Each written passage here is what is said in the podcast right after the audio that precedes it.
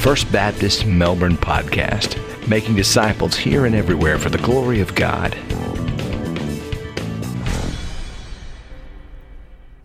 If you have your Bibles today, and I hope you do, you turn with me to Job chapter 42. Job 42. Uh, for the last uh, four weeks, we've been walking together through this uh, story of the book of Job, and we've been talking about what to do with the suffering that we all experience in our lives. And some of you know firsthand uh, that sometimes the suffering that we experience in this life can be so intense that it feels like your whole life, or at least the foundation that your life is built upon, has been completely shattered. That's what it was like for this man in the Bible named Job. Job's whole life was shattered in one single day. And even though Job didn't know anything about it, we, as the readers of the story, know that God had allowed Satan to afflict Job in order to demonstrate the genuineness, the authenticity of his faith. And so, Job, who before this time was a very wealthy, prominent man, lost everything he owned and all 10 of his children in a single day. And then a little bit later, he was afflicted with painful boils that covered his entire body. And after all of this had happened to him, Job's wife told him to stop clinging to his faith and to just go ahead and curse God and die. And then when you think it couldn't get any worse, Job has these three amigos that come to him and give him a, a plethora of speeches about how all of these bad things had happened to him because he was such a terrible sinner. And, and Job knows that this is not true, but he can't do anything to prove them wrong. And so, as you read through this book, in the midst of Job's frustration and pain and grief and, and even loneliness as well, he begins to, to cry out to God. And as you look at some of the words in this book, you'll see that even though Job never loses his faith in the Lord, he does come right up to that edge of accusing God of being unjust in the way that he governs the world. And so, what we saw last week, beginning in chapter 38, is that God enters the story and he speaks directly to his servant Job out of a whirlwind. And the Lord tells Job that he didn't really understand what he was talking about. The Lord begins to teach Job and to teach us how he knows everything, how he has all power, how he is perfectly just, and because He is, we can and we should trust in the Lord, even when we do not understand what is happening in our lives. We'll see today that God had a certain ending in mind for Job's story, just like He has a certain ending in mind for your story and for my story. But before the Lord brought that ending about, again, He wanted to correct Job, He wanted to put Job in his proper place before him. And so, after hearing everything the Lord had to say to him and this correction that comes to him from out of the whirlwind, Job is finally ready to respond. Let's read his response and how his story ends. In chapter 42, starting in verse 1. Then Job answered the Lord and said, I know that you can do everything and that no purpose of yours can be withheld from you. You asked, Who is this who hides counsel without knowledge? Therefore, I have uttered what I did not understand, things too wonderful for me, which I did not know. Listen, please, and let me speak. You said, I will question you, and you shall answer me. I have heard of you by the hearing of the ear, but now my eye sees you. Therefore, I abhor myself and repent in dust and ashes. And so it was after the Lord had spoken these words to Job that the Lord said to Eliphaz the Temanite, My wrath is aroused against you and your two friends, for you have not spoken of me what is right, as my servant Job has.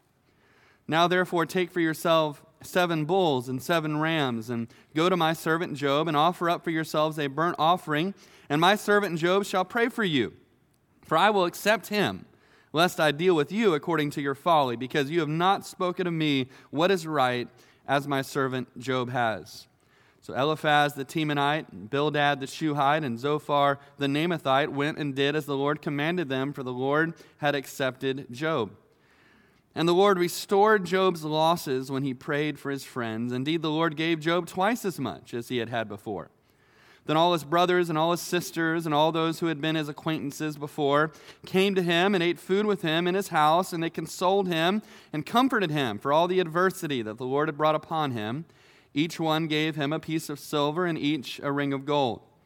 Now the Lord blessed the latter days of Job more than his beginning, for he had 14,000 sheep 6,000 camels, 1,000 yoke of oxen, and 1,000 female donkeys, and also had seven sons and three daughters. He called the name of the first Jemima, the name of the second Keziah, and the name of the third Keren Happuch. And in all the land were found no women so beautiful as the daughters of Job. And their father gave them an inheritance among their brothers. After this, Job lived 140 years and saw his children and grandchildren for four generations. So Job died, old and full of days. Father, we thank you for this word that you have given to us. Father, we pray in the midst of suffering, we pray that you would speak to us. We pray, Father, that you would help us to trust in you. Father, help us to know the end that you have in mind for each of us. And we pray in Jesus' name. Amen. I don't know where everybody is this morning in the story of your life. I know we have some children who are here, and we pray, Lord willing, that they are in the first or second chapter of their story. There are some here who perhaps are on the other end of life, perhaps in the final few chapters that the Lord would give you in this life. There are some who are right in the middle chapters of the story of your life. You're raising your kids and you're right in the thick of it. Depending on where you are in your story, I don't know how much suffering you have already experienced or how much you're going through right now or how much in God's sovereignty lies ahead in the future, but I do know that all of us will suffer at some point or another because you cannot live life in this fallen, broken, sinful world without experiencing some suffering. And I also know that, like Job, there will be times when we suffer when we don't understand why.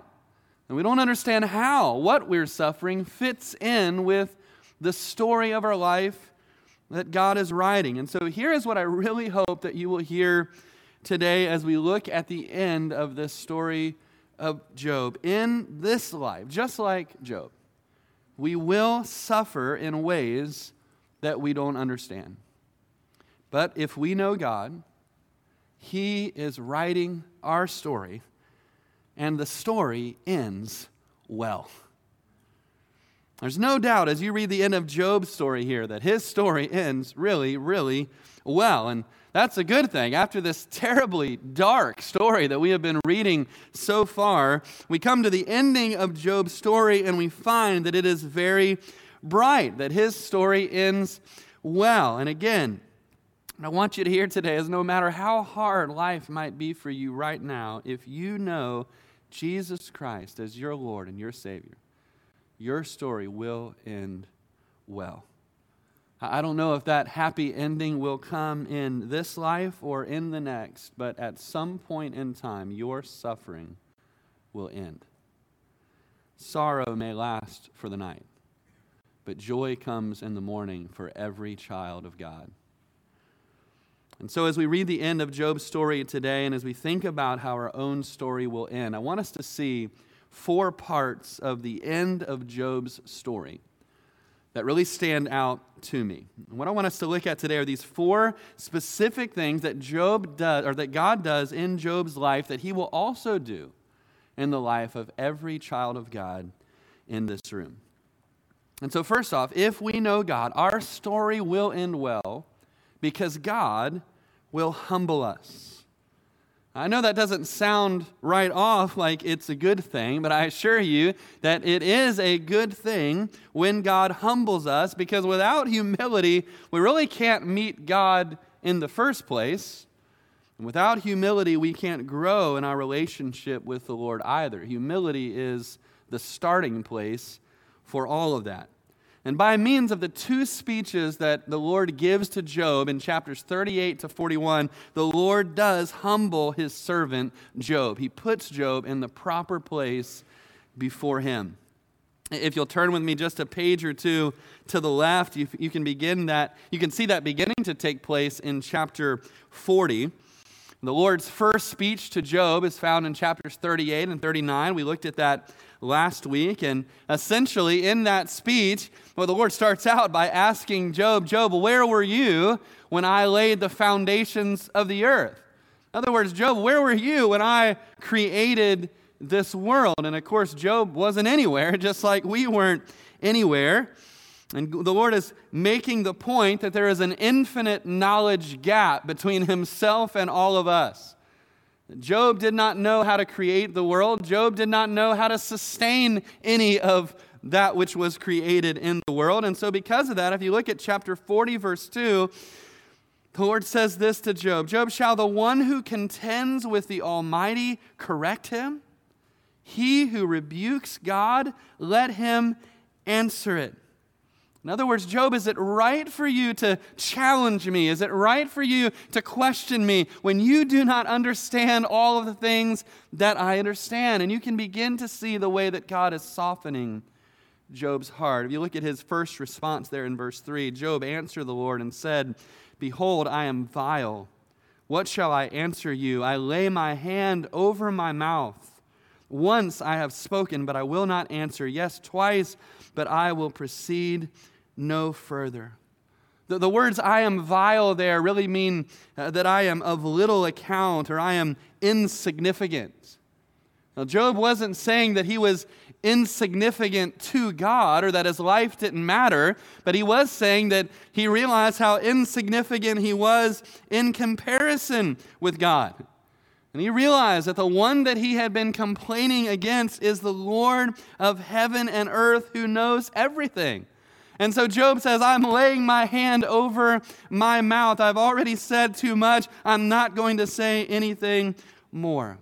Some people believe that while this was a good reply from Job, that he still wasn't fully submitting himself to the Lord because even though he said, I'm not going to say anything else, he did not yet recant any of the things he had already said. And that may very well be true but still, what Job says here is a good starting point for us just to stop talking and to start listening. And to put ourselves in a humble position before the Lord. And, and many of us, I think, have a hard time with that, right? Because many of us, if we're just being honest, we, we kind of always think that we know what's best. And we kind of always put ourselves in that role of the teacher, and everybody else is the student. And yet, that's not the case, and it's certainly not the case when it comes to God. When it comes to our relationship with God, we have everything to learn from Him and nothing to teach Him. And the truth of the matter is, you can't even hear the good news about Jesus to begin with until you come to that breaking place of humility where you say, God, I and insignificant in comparison with you. You are the Lord of heaven and earth. I put my hand over my mouth and I am all ears. Lord, you tell me what you want me to know about how to live my life. That's where it has to begin. Well, then in chapter 40 and 41, God gives his second speech to his servant Job. And in that speech, he basically challenges Job and the fact that Job had almost begun to think that maybe he could do a better job than God did of governing his life and governing the world. And so, over the next chapter and a half, as we saw last week, the Lord talks about two specific animals, the behemoth and the leviathan. And, and essentially, the takeaway is Job, if you can't even handle these two great animals that I have created, then how on earth do you think you can govern everything else? And why do you think that you'll do a better job than me of governing your life? And so the Lord drives that truth home to Job by means of that second speech. And then if you flip back to chapter 42, it's after hearing all of that that Job begins to respond to the Lord a second time. And Job answered the Lord and said, I know that you can do everything, and that no purpose of yours can be withheld from you. And so Job starts really with just an outburst of praise. He says, Lord, I know you can do everything. I've heard so much now about all that you can do. There, there's nothing that you cannot do. He says, God, there's no purpose of yours. There's nothing that you want to do that could ever be thwarted, that could ever be stopped by anybody else. And then in verse 3, Job quotes something the Lord had said to him way back in chapter 38. He said, You asked, Who is this who hides counsel without knowledge? Therefore, I have uttered what I did not understand, things too wonderful for me, which I did not know. He admits that he didn't fully understand everything he was talking about, and that there are some things that God understands that we do not understand at all, that we just don't know and that we may never know this side of heaven. And then in the end of verse 4, he quotes something else God had said You said, I will question you, and you shall answer me. And I think he's just acknowledging by quoting that that the Lord has every right to question him, and also acknowledging that he didn't have the wisdom to answer God's questions. He says, God, I don't know the answers to your questions, but I know that you do.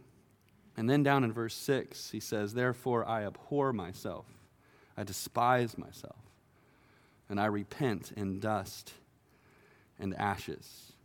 Now, Job was not saying that, and I want to be clear about this. He wasn't saying that as if he was agreeing with what his three friends had been saying all the way throughout this book, that there was some specific sin that he had committed that was the cause of all of this. Job is not saying that, but God has brought him to a place where he has realized how prideful and presumptuous it was for him as a mere man to challenge God's authority to govern this world in the right way. And so, in the strongest possible terms, he, he recants from that and he turns away from it. And how awesome is it to see that at the moment that Job does this, at the moment that he recants, Nothing in his life at this point had changed. Think about that. He, he, at this moment, when he says these words, he is still penniless. He still has nothing. He still has no family to speak of. He still most likely has sores and boils all over his body. We have not been told that he has been healed from that. And so it's in that condition when really nothing in his life had changed and yet, God had changed the heart of his servant. God had humbled Job. And that God produced humility in Job's life was evidence that Job belonged to him and that Job's story was going to end well. Humility is so important because, again, without it, a person will never come to know Jesus Christ as their Savior to begin with because we'll be too proud to admit that we need saving. We need to be humbled and broken in order to come to know Him. And, friend, maybe that's what God is doing in your life right now. Maybe He's humbling you and breaking you and bringing you to that point where you realize how much you need God's forgiveness because we all do. But even for those of us who have been humbled in the past, and who have come to know Jesus Christ as our Savior, there is a continual need for God's grace to keep us in that place of humility where we can grow in Him. The Apostle Peter wrote these words to believers when he said this. He said, Yes, all of you be submissive to one another and be clothed with humility, for God resists the proud but gives grace to the humble. Therefore, humble yourselves under the mighty hand of God, that he may exalt you in due time. It's the grace of God that humbles us. It's the grace of God that keeps us in that place of humility. And it's that same grace of God that will sustain our faith all the way till the end. That's part of what God did in Job's story that he will do in ours if we know him. Here's another thing that God will do in us who know him. It's also a part of Job's story ending well. God will reveal himself to us. One of the most beautiful verses in all of Job is verse 5 of chapter 42, where Job says, I have heard of you by the hearing of the ear, but now my eye sees you. Isn't that beautiful? Job had been taught about God before, and we know from the beginning of the story that he already had a relationship with God before all of this had happened. But now, Job has experienced God personally and directly in a way that he had never experienced before. Now, Job hadn't just heard about God, now he had seen God for himself. Now, now, to be clear, Job didn't see God in all of his glory directly, of course. We know from elsewhere in the Word of God that it's not possible for a man to see God in all of his glory and live to tell about it. That's what God told Moses. And yet, as God spoke to him from the whirlwind, he was able to see a glimpse of the glory of God. He was able to hear God speaking directly to him, and his life would never be the same because of that personal, life changing encounter that he had with God in the whirlwind. He went from hearing about him to experience him fully and directly. You know, uh, growing up, I, I, heard about this, uh, this thing called a Philly cheesesteak. I wonder, are there any Philly cheesesteak fans that are, that are here? I mean, what is not to like? Meat and cheese and bread, it's just goodness, right? And, and I had heard, heard about it, and, and, and I had even experienced kind of a Florida version of that, right? A, a Melbourne Philly cheesesteak, you know, and it was, it was just okay.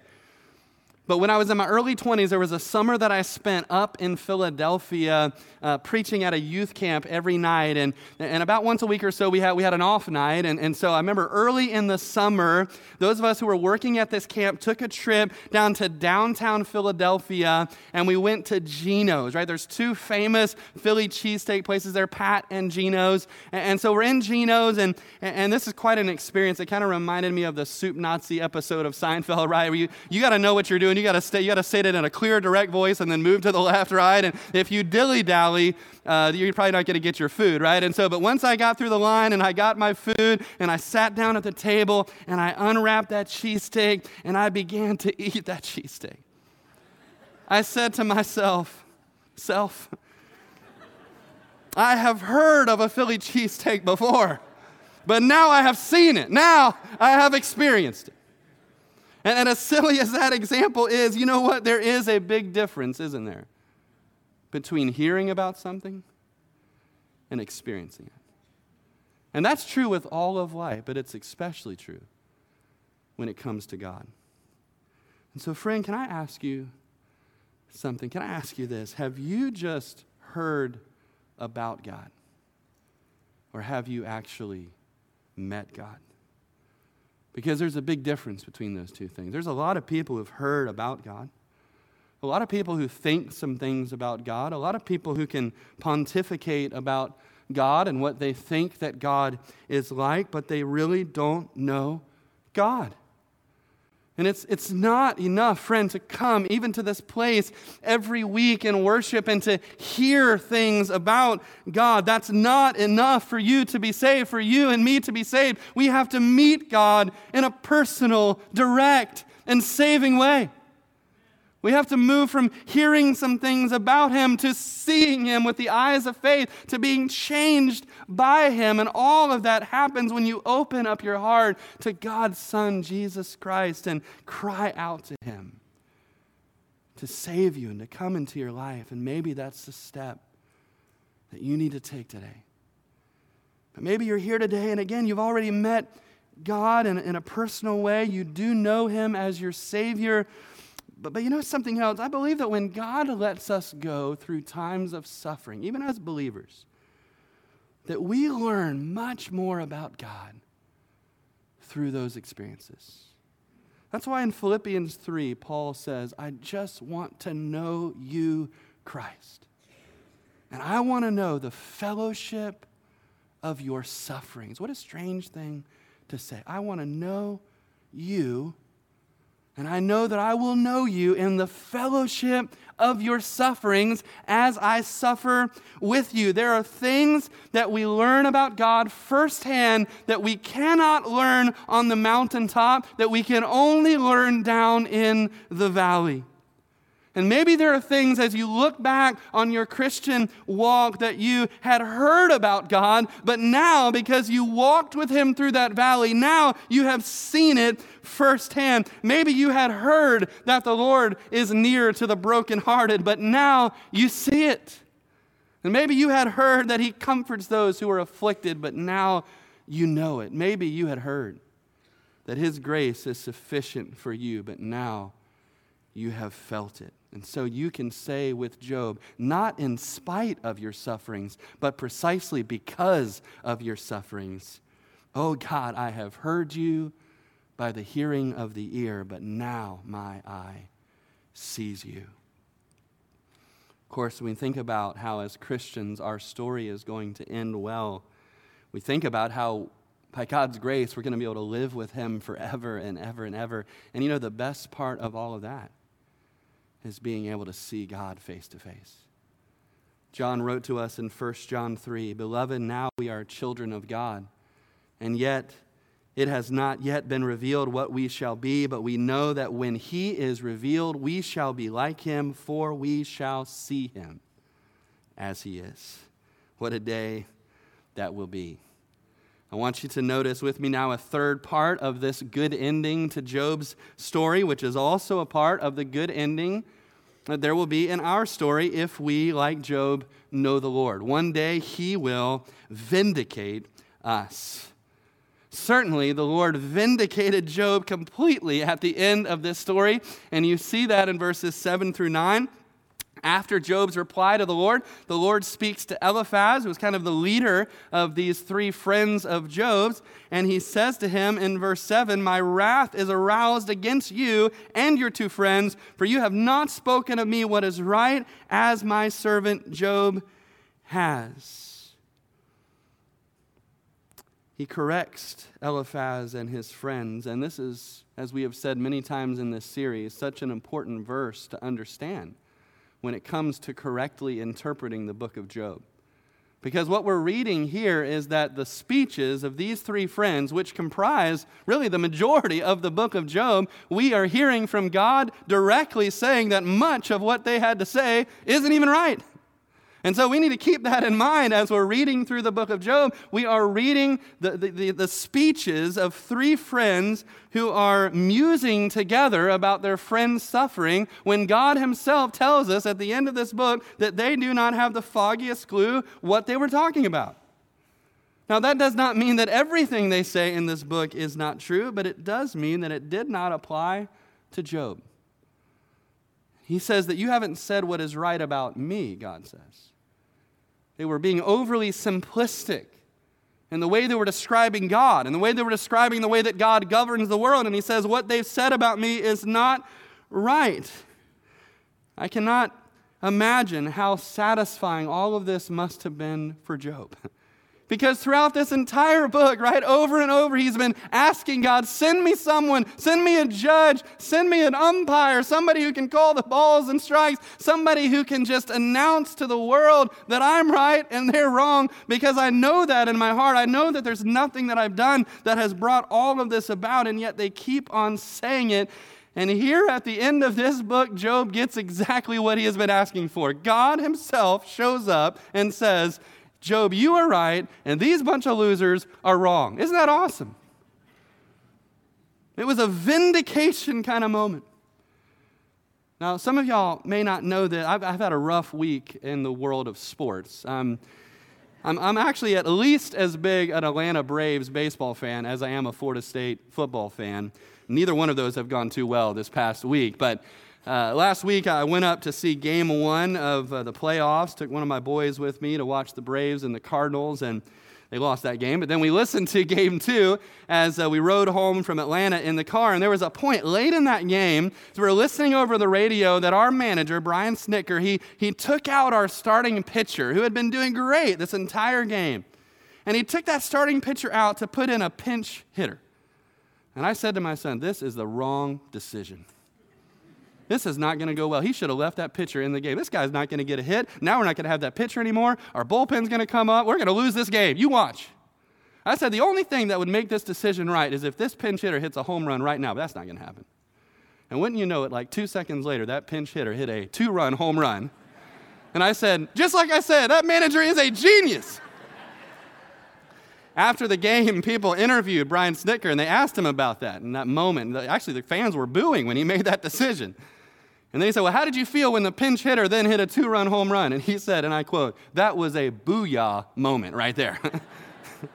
a booyah moment. I like that. It was total vindication. Well, Job had a booyah moment right here where God shows up and he said, They're wrong and you're right. And that's the end of the conversation. I hate to, to burst anybody's bubble here, but when it comes to us, when it comes to our lives and the situations we find ourselves in, when people are falsely accusing us, maybe like they were Job, when people are maybe mocking us for being a Christian, calling us all sorts of names, you may wish that God would do what he did here. That God would just show up and say, This is my child, and he is right, and you are wrong. But most likely, that's not going to happen. And most likely in this life, God is calling us to trust Him and to do what's right, even when people mock us, because we know that our God sees it. And our God knows what is right. But one day, church, we can know that our booyah moment is coming. Because one day God will vindicate all of those who are called by his name. Yes, now we may be seen as fools for believing in Jesus, for following some itinerant preacher who lived 2,000 years ago. But one day we read in the book of Philippians, chapter 2, therefore God has also highly exalted him and has given him the name that is above every name that at the name of Jesus, every knee should bow of those in heaven and those on earth and those under the earth, and that every tongue should confess that Jesus Christ is Lord to the glory of God the Father. That moment is coming. And we can know that, like Job, our story will end well because God will humble us. God will reveal himself to us. One day, God will vindicate us. Here's the fourth and final part of the ending to Job's story, which will also one day be true of us. God will restore everything to us. Starting in verse 10, we read about how that restoration happened in Job's life. It says, And the Lord restored Job's losses when he prayed for his friends, indeed, the Lord gave Job twice as much as he had before. You know, somehow for years, I read right over that part that says, The Lord restored Job's losses when he prayed for his friends. Think about that. Job had already repented personally of of his arrogance and his presumption, that had already taken place. But it wasn't until Job prayed for his three friends that the Lord restored everything to him. If you think about it, praying for those three friends might have been a difficult thing for Job to do. It would have been very easy for Job to have been bitter with these three friends who piled on when they should have been propping up. And yet, Job does forgive them, and Job prays for them, and Job asks God to forgive them as well. Job had received mercy from God, and now Job shows mercy to these three friends. And then the Lord blesses him and restores everything to him twofold. Now, that does not mean I want to be clear about this. It does not mean that if you or I forgive everybody that we're holding grudges against, that tomorrow we're going to have 14,000 sheep or double whatever it is that we have now. If any book in the Bible destroys the prosperity gospel, it is the book of Job. That we are not promised in this life that we will be healthy and wealthy as long as we're holy. The story of Job utterly destroys that. But with that said, there are times when the Lord, in His sovereign grace, freely wants to bless us in one way or another, just as He does here with Job, and perhaps He is waiting for us, or waiting for you, to be obedient to Him in some area of your life before he will choose to bless you. Verse 11, we read that Job's friends and extended family come and they surround him at this point and they comfort him and they set up a GoFundMe account for Job. And each of them brings him a piece of silver and a gold ring. And you know, one piece of silver and one gold ring from a lot of friends and family can add up. And I believe this was part of the means that God used to restore Job. I believe that Job probably took the money that he received that day and bought some of the animals that we read about that then multiplied and turned into the twice the amount that he had had previously. It's, it's neat to think about how still today we can be a part of helping a brother or sister get back up on their feet when we're generous with them, the same way that Job's friends were with him here. I, I've always loved the beginning of verse 12 where it says, Now the Lord blessed the latter days of Job more than his beginning.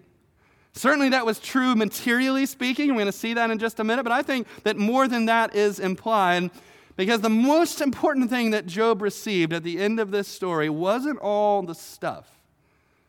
It was a deeper, more mature relationship with God. And that, by far, is what made his latter days on earth even better than his earlier ones.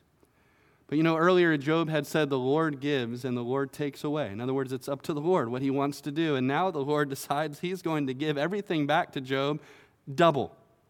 And when you look at the number, numbers in chapter 12 of, of the sheep and the camels and the oxen and the donkeys, and you compare it back to the opening chapters of this book, what you will find is that they are exactly double. Every animal grouping, he has twice as many of them at the end of the story as he did at the beginning. I think the Lord is clearly making a point, don't you? He is gracious to restore, and he will restore double.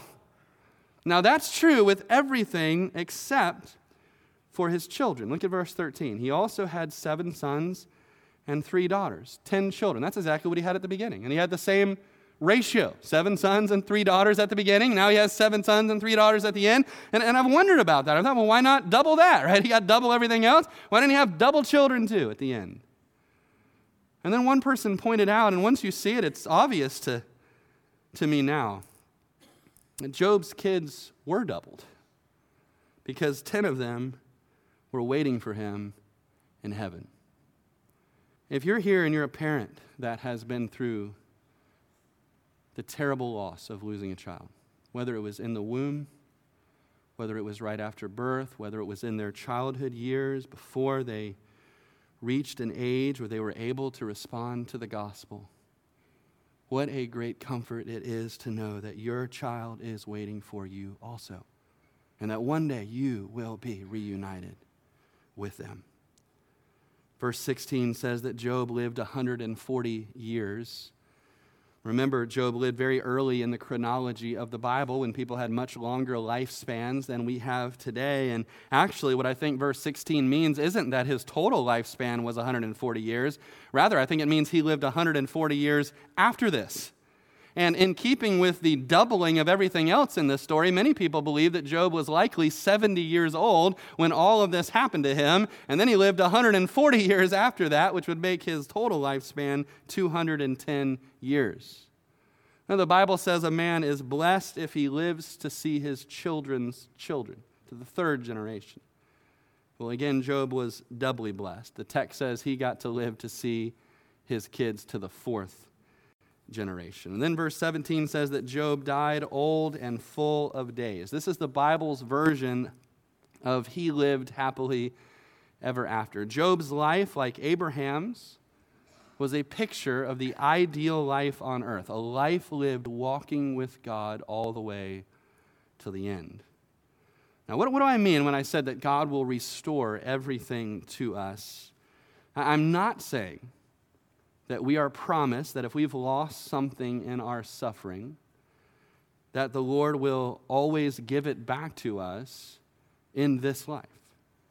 In this broken world, there are times where we lose things that we do not receive back.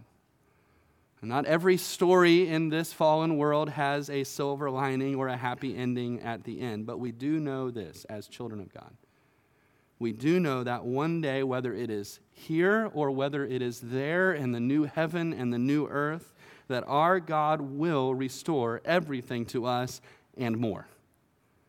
Because the Bible tells us that we are co heirs with King Jesus and that everything in the universe belongs to Jesus. And because we are co heirs with him, everything in the universe belongs to us as well. And one day God will say to us, Enter into the kingdom that has been prepared for you before the foundation of the world. God will one day restore everything to us and much, much more.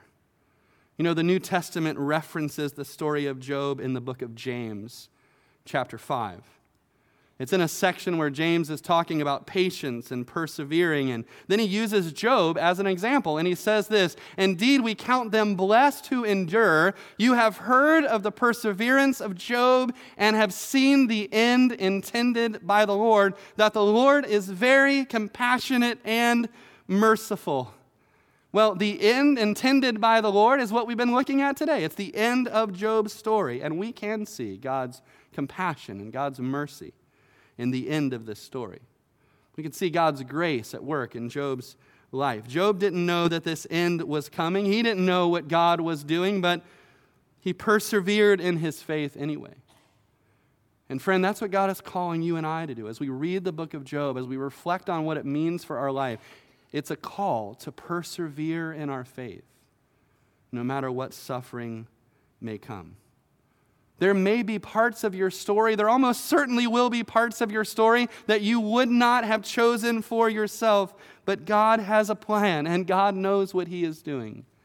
And He knows the end that He has intended for you and me. So let's persevere all the way to the end knowing what Job said earlier in this book is true. Look at Job 23:10. But he knows the way that I take, and when he has tested me, I shall come forth as gold. Church, we can know that because if we know God through faith in Jesus Christ, we know that he will finish what he started in us that God will preserve our faith all the way till the end. He is the one writing our story, and if we belong to Him, then ulti- ultimately our story is going to end well because our story does not end here, it ends there. And in fact, it really doesn't end at all. Because the Bible says that when we believe in His one and only Son, that we will not perish but we will receive everlasting life. But again, all of this, everything that we've talked about today, is true only for those who know God through faith in His Son, Jesus Christ. Friend, listen, how your story ends depends on whether or not you know the God that Job knew. At the end of this story, we saw how God told Job's three friends to take a sacrifice and to go to Job. And Job offers that sacrifice for them and he prays for them so that God forgives them. And, and, more or less, Job is acting like a mediator that's standing between these three friends and God and helping them to be reconciled. And as Job does that, Job is giving us a great picture of a far greater mediator than Job.